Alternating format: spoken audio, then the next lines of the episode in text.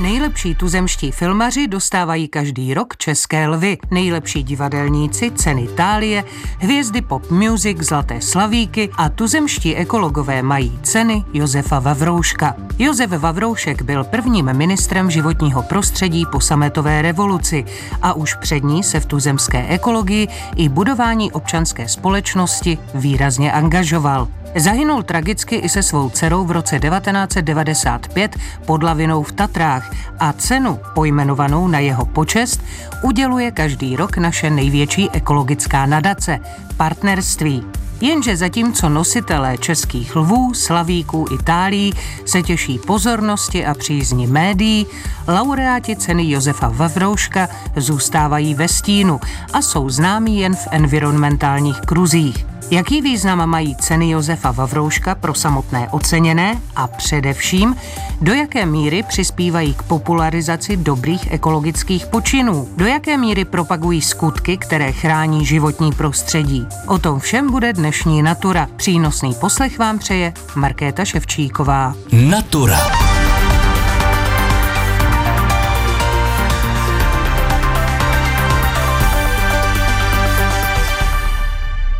Je čtvrtek 22. června podvečer a ve slavnostním sále Senátu to bzučí jako v úle. Nominovaných na ceny Josefa Vavrouška je spousta. Z těch pak odborná porota vybírá trojici a z té se až přímo na místě určí vítěz. Ceny se udělují ve třech kategoriích. Co si jako síň slávy představuje kategorie celoživotní přínos ochraně životního prostředí. Další kategorii ovládne ten, kdo realizoval v uplynulém roce nejzajímavější ekologický počin, který může být inspirací. Poslední kategorie, pojmenovaná Ekozásek roku, je určena mladým a nadějným ekologům amatérům. Než si ale postupně představíme vítěze jednotlivých kategorií, musí dostat slovo muž, bez něhož by neexistovaly ani ceny Josefa Vavrouška, ani pořádající nadace.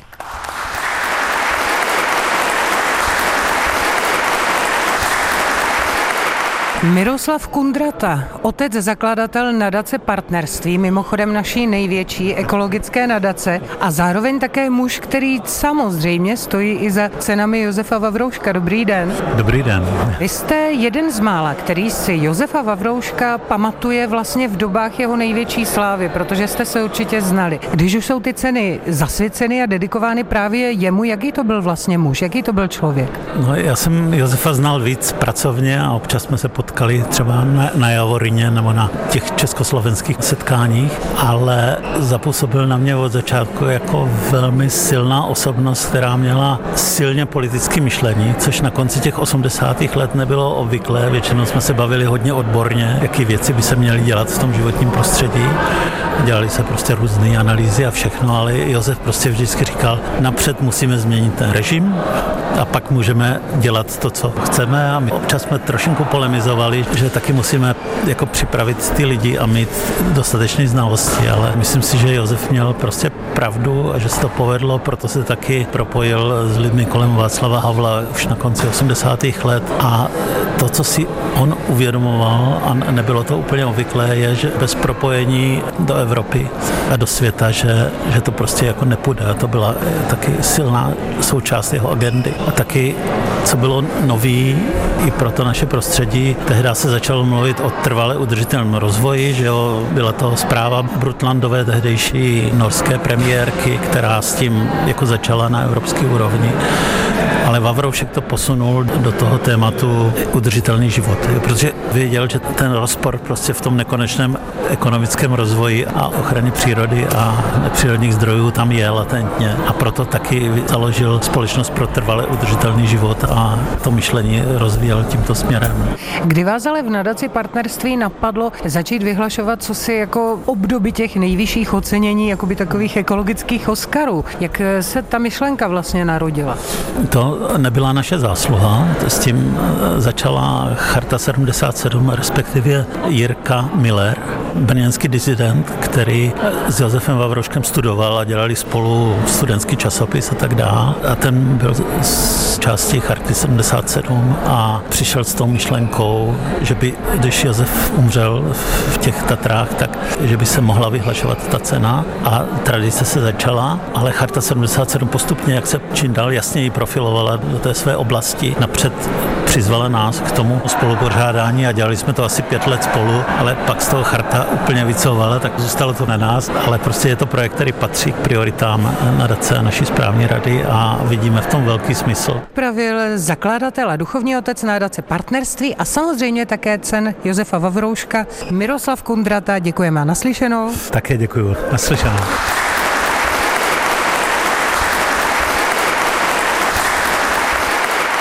A na řadě je první z oceněných, a to za ekologický počin roku. Znáte webovou stránku, která se jmenuje Fakta o klimatu? Tak si ji rychle najděte, protože právě její autor a zakladatel Ondřej Přibyla si letos odnesl cenu Josefa Vavrouška. Snaží se přinášet objektivní fakta o globální změně klimatu a především o cestě, jak ji zbrzdit a pracuje přitom s hodnověrnými zdroji. Za svou práci už dostal od OSN cenu za komunikaci globální změny klimatu a v roce 2020 dostal další cenu, a to hlavní v kategorii vědecké komunikace. No a do třetice cena Josefa Vavrouška. A čím jiným začít, než vlastně tím nejlepším. Máme tady absolutního vítěze kategorie výjimečný ekologický počin roku Ondřeje Přibylu, zakladatele webu Fakta o klimatu. Dobrý den. Dobrý den. Vy vlastně tím svým webem Fakta o klimatu činíte velmi dobrou službu novinářům. Což je zvláštní, jak vás to napadlo pomáhat k tomu, aby se nešířily nepravdy, hoaxy, nesmysly o tom, co vlastně znamená globální změna klimatu, co ji provází, jak eh, člověka vlastně napadne taková idea? No, asi proto, že to je opravdu složitý. Já jsem nějakou dobu učil fyziku klimatické změny na univerzitě a dohledávat si informace, dohledávat si nová data vyžaduje práci a v okamžiku, kdy jsem se potkal s pár novinářskými týmy, které měly reportovat změnu klimatu a ptal jsem se, co si nastudovali, aby to mohli reportovat, tak jsem zjistil, že v běžné novinářské praxi je asi opravdu hrozně složitý sledovat všechny indikátory, všechen výzkum a vlastně se to možná netýká jenom změny klimatu, ale tak trochu každého vědeckého tématu, které člověk může potkat. No a když nejsou k dispozici snadno srozumitelná data, tak se o tom těžko reportuje a pak ta společenská diskuze, ať už v tom veřejném prostoru nebo v nějakých expertních forech, není věcná, není založena na nějakých relevantních prvcích toho poznání. No a když jsme viděli, že s tím dokážeme něco udělat, protože v partě programátorů web se dá udělat poměrně snadno, tak jsme si řekli, že to prostě zkusíme udělat. Akorát to netrvá tři večery, ale už čtvrtý rok. No, je to velmi úspěšné. Odkud vyčerpáte ta data, abyste se vyhnuli tomu, co jste sami nechtěli, tedy šíření dezinformací, nebo jaký máte filtr, nebo jak to vlastně kontrolujete? Těch filtrů je velká řada. A review procesů uvnitř týmu, případně nějakých konzultací s dalšími experty. My vlastně nejsme experti ve smyslu vědci, ale spíš se snažíme o komunikaci té vědy. A to je to, je to v čem si myslím, že jsme dobří. A odkud čerpáme data v českém prostředí, Český hydrometeorologický ústav, Czech Globe, to znamená výzkumné instituce, které buď jsou přímo pověřeny sběrem těchto dat, anebo jejich nějakým zpracováváním nebo lokalizací těch modelů. V mezinárodním prostředí opět výzkumné instituce NASA nebo eh, Americký úřad pro oceánografii a atmosféru NOAA, anebo klasické peer review časopisy Nature, Science, eh, kde se vlastně snažíme sledovat to, jak se vyvíjí věda, poznání, jak se vyvíjí třeba konkrétní indikátory a zpracovávat to. A to, co je největší výzva, vlastně není ta věda klimatická. My se jmenujeme fakta o klimatu, ale čím dál tím více se snažíme zpřehledňovat i ty oblasti řešení, co se dá s klimatickou změnou udělat, co to znamená ji zastavit. A nacházíte je? Hledáme a ono, tohle se bude dobře popisovat vědcům v 22. nebo 23. století, až budou popisovat historii, ale jsme v situaci, kdy se zatím klimatickou změnu eh, zastavit nepodařilo. Politické odhodlání je to zvládnout někdy do poloviny století a technologie by k tomu byly, ale my ještě nevíme, jak to proběhlo. A tím pádem to mapování jakoby dopředu v čase je mnohem větší výzva, vyžaduje mnohem větší filtry. A tam se snažíme spolupracovat, já nevím, například s ČEPSem eh, z hlediska transformace energetiky, děláme vlastní energetické modelování, hledáme další konzultanty, kteří mají hluboké poznání v této oblasti a snažíme se vytvářet mapu toho, kudy tu transformaci společnosti je možné vést, jakým terénem a nabízet toto poznání dál, protože těžko se dělá transformace, když si nedokážou lidi představit, kudy vede cesta. Ten váš web ale není pouze pro novináře. Vy máte určitě přehled, kdo z něj čerpá, kdo je na něj často napojen. Web je jenom složka toho, která je dobře viditelná a to je něco jako výkladní skříň. Je to vstupenka do toho, že když jsme na něco zpracovali studii, tak zpravidla víme, kdo jsou experti v té oblasti nebo dokážeme pomoct se zorientovat v té oblasti nějakým základním způsobem. Takže kromě toho webu děláme třeba vzdělávání pro novináře o atribuci extrémních událostí, tedy o tom, jak posoudit, jestli daná vlna veder souvisí nebo nesouvisí s klimatickou změnou.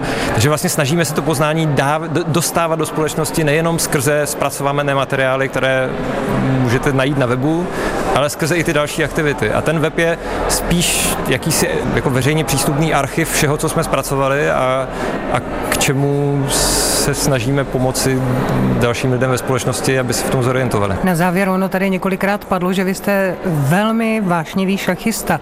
Tak k čemu je vám ta šachová dovednost a erudice v rámci toho oboru, kterému se věnujete?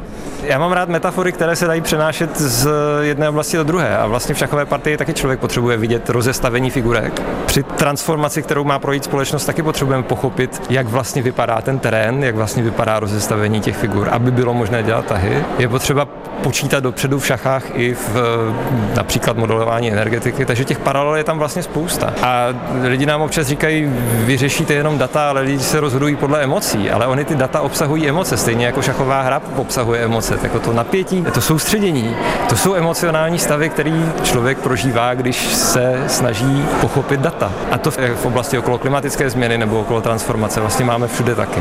Říká letošní laureát ceny Josefa Vavrouška v kategorii Výjimečný ekologický počin roku, zakladatel serveru Fakta o klimatu Ondřej Přibyla. Moc děkujeme a naslyšenou. Děkujeme a hezký den všem posluchačům.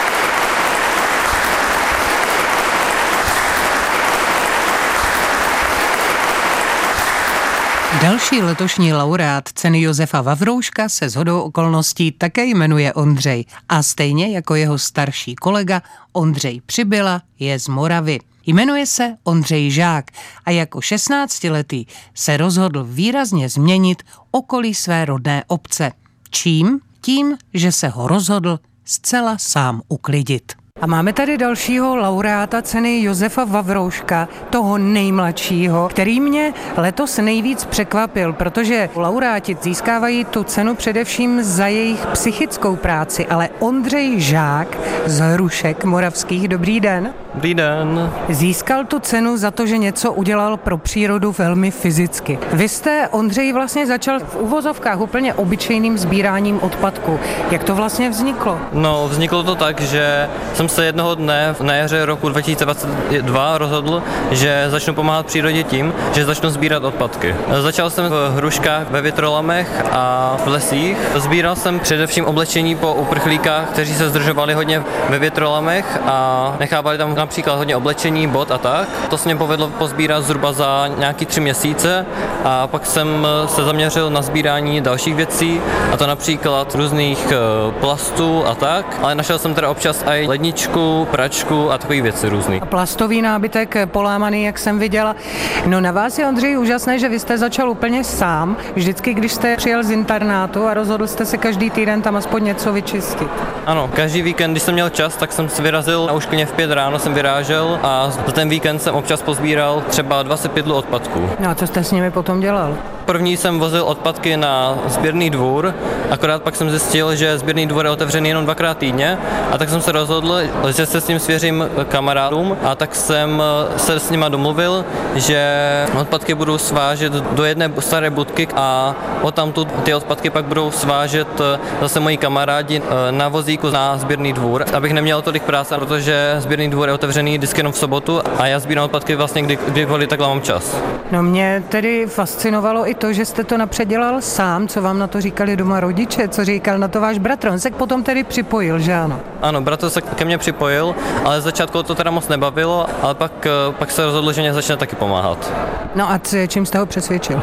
Přesvědčil jsem ho, že pomůže přírodě a že to je určitě věc, která má takhle dlouhodobý smysl. No ono je fascinující také to, že vy jste vzedmul takovou zájmovou vlnu o úklid přírody a všeho kolem i ve vašich domovských hruškách, protože tady vaše kolegyně říkala, že v hruškách nikdy nebyl moc velký zájem ani o ukci Ukliďte Česko nebo o nějaké velké úklidy kolem obce a vy jste se stal vlastně iniciátorem úplně nové ekologické vlny. Ano, je to tak, namotivoval jsem hodně takhle lidí v hruškách, aby chodili do přírody a sbírali odpadky a od té doby začalo chodit ještě víc takhle lidí do přírody a lidi si víc takhle začali všímat těch odpadků a začali taky sbírat. Třeba důkazem je, je, že poslední akce sbírání odpadků v hruškách byla, že přišlo mnohem víc lidí než, než obvykle vždycky. Vy jste student prvního ročníku zahradnické školy v Rajhradě. Co budete dělat potom? Bude se nějak prolínat vaše zahradnická profese s ochranou přírody, nebo tady toto bylo spíš eh, takový mladický záchvěv? Ano, chtěl bych se ještě věnovat přírodě a chtěl bych založit spolek, eh, kterým bych chtěl motivovat mladé lidi, aby se vážili přírody a pomáhali přírodě. A už máte název? Zatím ještě ne, ale už na tom pomalu pracuji a už se na to moc těším. No tak tady ta cena má tvar orlího pera, tak možná je to návod. Já mnohokrát děkuji dalšímu laureátovi, letošnímu nejmladšímu vítězi kategorie Ekozásek roku Ondřeji Žákovi z Hrušek. Děkujeme, gratulujeme a budeme se těšit příště, Ondřeji, naslyšenou. Moc krát děkuji, naslyšenou.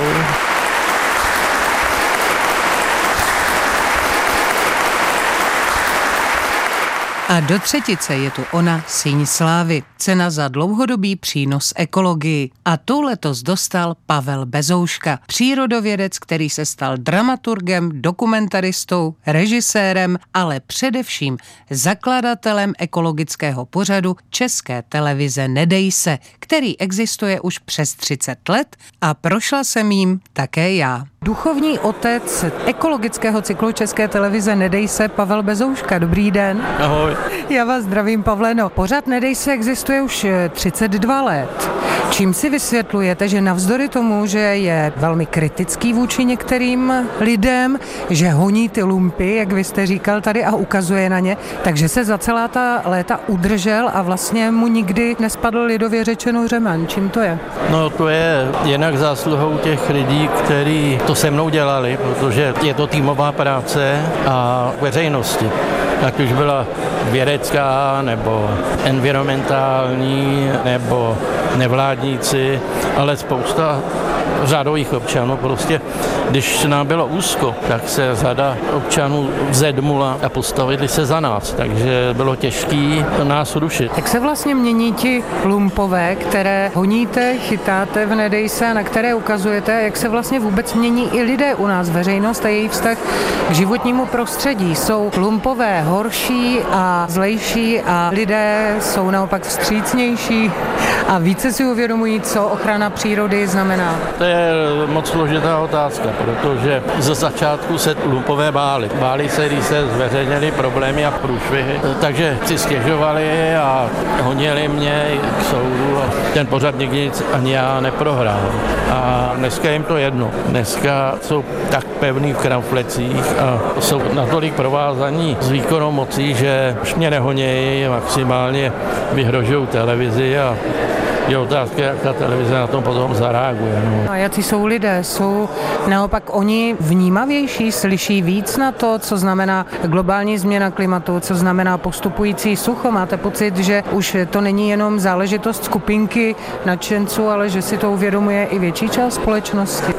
Většina těch staříků je zaprděná a nepřekločí vlastní stín, ale já jsem nadšený z mladých lidí a z jejich aktivit, protože nakonec oni tady budou a oni si musí vybojovat to, v čem chtějí žít. Takže z těch mladých lidí teď jsem nadšený, to nikdy takhle nebylo si. Vy jste tedy říkal, že se za vás vždycky postavila vědecká komunita, tak bychom asi posluchačům měli vysvětlit, že nechybělo málo a vy jste byl také vědec, nebo vy jste vědec původně, ale mohl jste se věnovat jenom vědecké práci. Kde se ve vás vzal ten investigativní a novinářský duch, protože vy jste se v klidu celá ta léta mohl věnovat bádání a vy jste šel úplně jinou cestou. Tak jak to začalo a co to vlastně odstartovalo? No, odstartovalo to, že jsem vstoupil do tohoto světa s hlubokou vazbou na přírodu. Když jsem už udržel tušku v ruce, tak jsem začal malovat stromy a všichni mi říkali, to, to ten kluk maluje, takové stromy nejsou. A co jsem maloval, jsem zjistil až těch 22 na Kubě, když jsem prvně viděl sejbu. Já jsem od malička vnímal, nebo v tom nejúplejším věku, nejsilněji jsem vnímal stromy jako zvířata. Prostě jsem nerozlišoval to a cítil jsem, že to jsou stejné osobnosti jako osobnosti zvířat, které byly kolem nás. No a vždycky jsem viděl, že mají osobnost. A vysvětlil mi to zase jeden šaman Peru, který mi říkal, že ty bytosti žijí ve stromech. A já jsem se to samozřejmě zeptal, co teď ty bytosti dělají, když jim ty stromy v Amazonii ve velkém káceji. No a řekl mi, že jsou velmi rozlobení a z toho, že jsou všechny ty katastrofy a povodně a sucha a sopky a No a shodou okolností za 14 dní jsem byl v provincii Tarapoto, tam začínají Andy, no a tam se ozvala sopka a provázelo země třesení. No a ta hospoda, kde jsme seděli, ze který jsme půl hodiny předtím odjeli, asi 20 kilometrů, tak jako celý to městečko lehla. Z té hospody se zachránil akorát sklenička s emblémem té oblasti, kterou jsem si od číšnice koupil a ta běhala s miminem a na to doplatila, no, že to zavalilo. A to se mnou šlo samozřejmě, proto jsem přišel na pčelickou fakultu a na korálí utekla vždycky s vazbou na přírodu a od mládí jsem pocitoval žalost, když se likvidují stromy, příroda. Na závěr, Pavle, když jste měl tady to krásné podobenství o těch stromech, myslíte, že planeta přežije, že navzdory všem těm kopancům, které uštědřujeme všem lesním duchům a duchům přírody, takže ještě máme šanci, anebo je, už je to trošku ztracený boj? Je otázka, jestli se ptáte na planetu a nebo na tuto civilizaci. No, když připustím, že jsem pesimista, co se týče téhle civilizace, tak planeta určitě přežije. A i když jsem pesimista, tak ho mé povinnost je bojovat za to, čemu věřím a nečekat, jak to dopadne prostě. Třeba se mílim a je to jako v karmajoze. Člověk činí a pán Bůh rozhoduje. Co k tomu dodat? Letošní laureát ceny Josefa Vavrouška za celoživotní přínos, otec ekologického pořadu České televize Nedej se, vědec a milovník přírody duší Pavel Bezouška. Moc vám gratuluju a ať se vám daří do budoucna. Naslyšenou. Děkuji.